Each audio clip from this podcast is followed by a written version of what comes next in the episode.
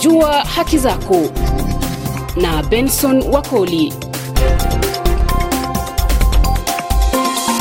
Nam msikilizaji, hujambo na karibu kwa makala ya juma hili, makala ya Jua Haki Zako, makala ambayo siku zote kuelimisha kuhusu haki zako tena za kimsingi. Katika juma hili msikilizaji, tunazama kwenye masuala ya mitandao, ambapo nimebahatika kukutana na mwandishi wa vitabu Bwana Paul Bryan ambaye amechapisha kitabu kuhusiana na namna ya kuwalea watoto kipindi hiki cha kidijiti ambapo wazazi wana jukumu gani kuwalea watoto wao kipindi hiki cha dijitali, na pia watoto wana jukumu gani kuepuka maswala maovu yanayotoka kwenye mitandao. Jina langu ilivyo ada ni Bwana Benson Wakoli, msimulizi wa makala haya. Nitakuwa na mazungumzo na Bwana Paul Bryan kuhusiana na namna gani wazazi wana jukumu la kulea watoto kipindi hiki cha dijitali. Pengine tu Bwana Paul, kwa kuanza, jitambulishe, nini hasa kimekuchochea kuchapisha kitabu hichi ambacho umekipa kijina Parenting in the Digital Era, ikiwa na maana ya kwamba wakati wa malezi, wakati wa kidijitali? Kile ambacho kilinifanya kilinipatia motisha ya kuandika kitabu changu inayoitwa Parenting in the Digital Era, ama kwa lugha ya Kiswahili, malezi katika zama za kidijitali. Sahizi ni teknolojia, ni kila kitu. Dunia tunayoishi leo na hata ya kesho ile ambayo tunasema ni future ni teknolojia, na basi inafaa kama wazazi ama wale ambao uh, wanafanya kazi ya malezi tuweze kuwalea watoto wetu kwa njia ifaayo, ile ambayo haitafanya uh, ni kama unazuia watoto kuenea katika hii uwanja wa teknolojia. Kumeguzia changamoto ama matatizo yanayokumba wazazi kipindi hiki wanapolea watoto wao. Pengine ni changamoto gani ambazo wazazi wanakabiliana nazo wakati huu wanapojizatiti uh, kuwalea watoto wao kipindi hiki cha dijitali? Changamoto ni mengi ambao wazazi wanapitia, mojawapo uh, ikiwa ni wazazi, baadhi ya wazazi, si wote, hawaelewi teknolojia. Tunaweza sema ni wale wanatumia mbinu za kitambo za malezi, hawaelewi teknolojia. Utapata kwa mara nyingine haelewi, kwa sababu haelewi teknolojia kwa undani sana. Anaweza ona kile ambacho mtoto anafanya si kizuri, saa zingine anaweza shindwa. Mtoto anaweza kuwa mjanja kumliko, labda mtoto anafanya uh, mambo mabaya, anamdanganya kwa sababu mzazi ajui. Sasa changamoto kubwa ni kutoelewa teknolojia. Uh, kwa wazazi jinsi Wakenya wanavyosema mambo ni mengi, masaa ni machache. Unapata no. saa zingine wazazi wanakosa huo muda wa kukaa na watoto wao, uh, wazungumzie ma, maneno ya kiteknolojia mm -hmm. Naam na pengine tu kwa mtazamo wako wewe kama mwandishi ambaye umejizamisha katika uandishi wa vitabu wa kuelewa namna uh, teknolojia ina mazuri na bila shaka ina mabaya, kuna umuhimu gani wa wazazi kuelewa namna ya kuwalea watoto kipindi hiki cha dijitali, na pia kuna umuhimu gani watoto pia kuelewa namna dijitali inavyoendelea kubadilika kila siku? Umuhimu mkubwa wa kuelewa teknolojia uh, ama malezi ya kiteknolojia kwa wazazi uh, umuhimu wa kwanza kabisa naweza sema ni kulea watoto ambao ni innovative.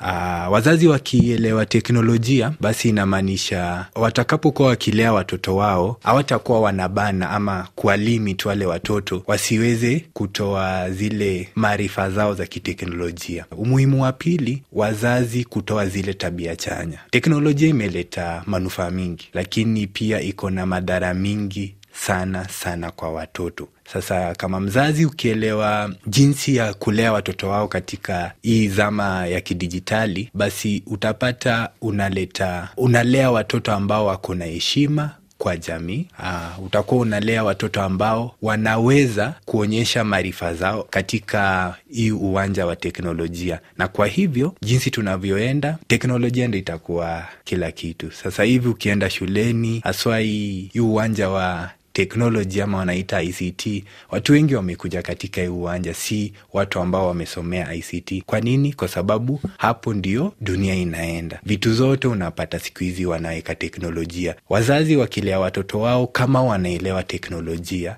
basi watalea watoto ambao pia wanaelewa teknolojia, wanaienzi teknolojia na watakavyotoka tuseme shuleni, wakiingia maybe wanachagua karia zao ama kazi ambazo wanataka kuzifanya ama zile vitu ambazo wana, wangependa kuzifanya, basi hizo vitu zote zitakuwa na teknolojia ndani. Jua haki zako na Benson Wakoli idhaa ya Kiswahili ya Radio France International. Tumebahatika ndani ya makala haya ya Jua Haki Zako kumpata mwandishi wa vitabu Bwana Paul Bryan ambaye amechapisha kitabu chenye kichwa Wakati wa Malezi, Zama Hizi za Dijitali, kitabu ambacho kimechapishwa kwa lugha ya Kimombo. Bwana Paul, Zamani sisi malezi yetu yalikuwa tofauti sana na kipindi hiki cha watoto, ambapo zamani sisi mchezo ulikuwa ni lazima watoto kucheza, lakini kwa sasa watoto wanapenda sana simu, runinga. Tunawezaje msaidia mtoto ambaye ana mazoea, ama tunawezaje msaidia mtoto ili aweze kulinganisha wakati wa televisheni, wakati wa mchezo na pia wakati wa maswala mengine? Maanake watoto wa kizazi hiki wengi wamekuwa wakubwa kawa zuzu. Katika kitabu chako umebainisha swala kama hili? Naam, naam, ndugu yangu, nimebainisha hayo maswala na jinsi unavyosema ni ukweli. Siku hizi mtoto ni mdogo, lakini ashajua kutumia simu. Ukimpatia simu yako anaichokora kukuliko. Lakini mimi katika kitabu changu nimeyazungumzia maneno haya na ninasema ya kwamba kuna zile, wewe kama mzazi, kuna zile vitu ambavyo unaweza kuwa ukiona katika mtoto wako, labda tuseme si mtoto mchanga sana, maybe ako shule ya sekondari, mtoto kama huyo ama shule ya msingi, lakini uh, hayo darasa ya juu, mtoto huyo asha ashaona kitu, labda ako na hiyo interest ya, ya teknoloji mm -hmm. na kuna ule mwingine ako tu hapo, zile vitu unapomchungulia unapata labda ako TikTok, ye kazi yake tu ni kuwatch hizi video, lakini kuna ule mtoto mwingine utapata maybe anafanya coding, maybe wakati mwingi anafanya research hapa na pale. Sasa mimi katika kitabu changu nimejaribu kutofautisha, wewe kama mzazi ni jukumu lako uh, ni jukumu lako kuangalia watoto wao, uwaelewe uh, uwaelewe watoto wako, uone huyu mtoto wangu namwona anafanya hiki na hiki. Na pia katika kitabu changu nimeandika na ninaiweka wazi kwamba hatuwezi kuwa katika screen kila wakati. mm -hmm. Ni vizuri kama mzazi uangalie, mweke sheria zenyu pamoja. mm -hmm. ya kwamba labda kwa mfano siku ya kwenda kanisani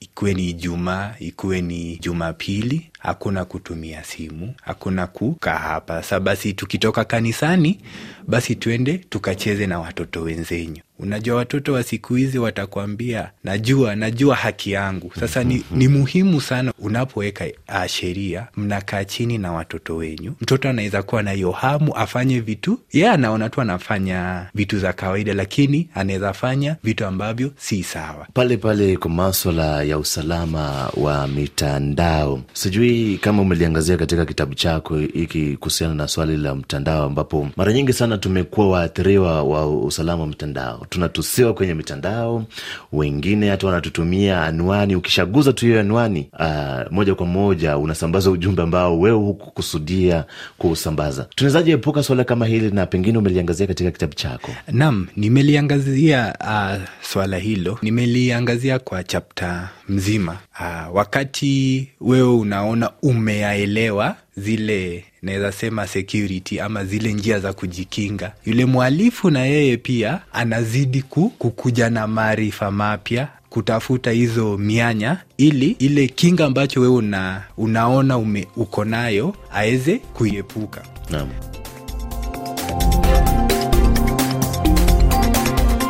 Kwa nukta hiyo, msikilizaji, makala haya juu haki zako yanafika kikomo. Hii imekuwa awamu ya kwanza. Awamu ya pili tutazungumza zaidi kuhusiana na kuwalea watoto, msikilizaji, kipindi hiki cha kidijiti. Hadi makala yajayo ndani ya idhaa hii ya RFI Kiswahili. Jina langu ni Bwana Benson Wakoli. Shukran sufufu kwa Bwana Paul Bryan ambaye amepata muda na kuja kusema nasi kuhusiana na ulezi wa watoto, kipindi hiki cha kidijiti. Kwa heri msikilizaji.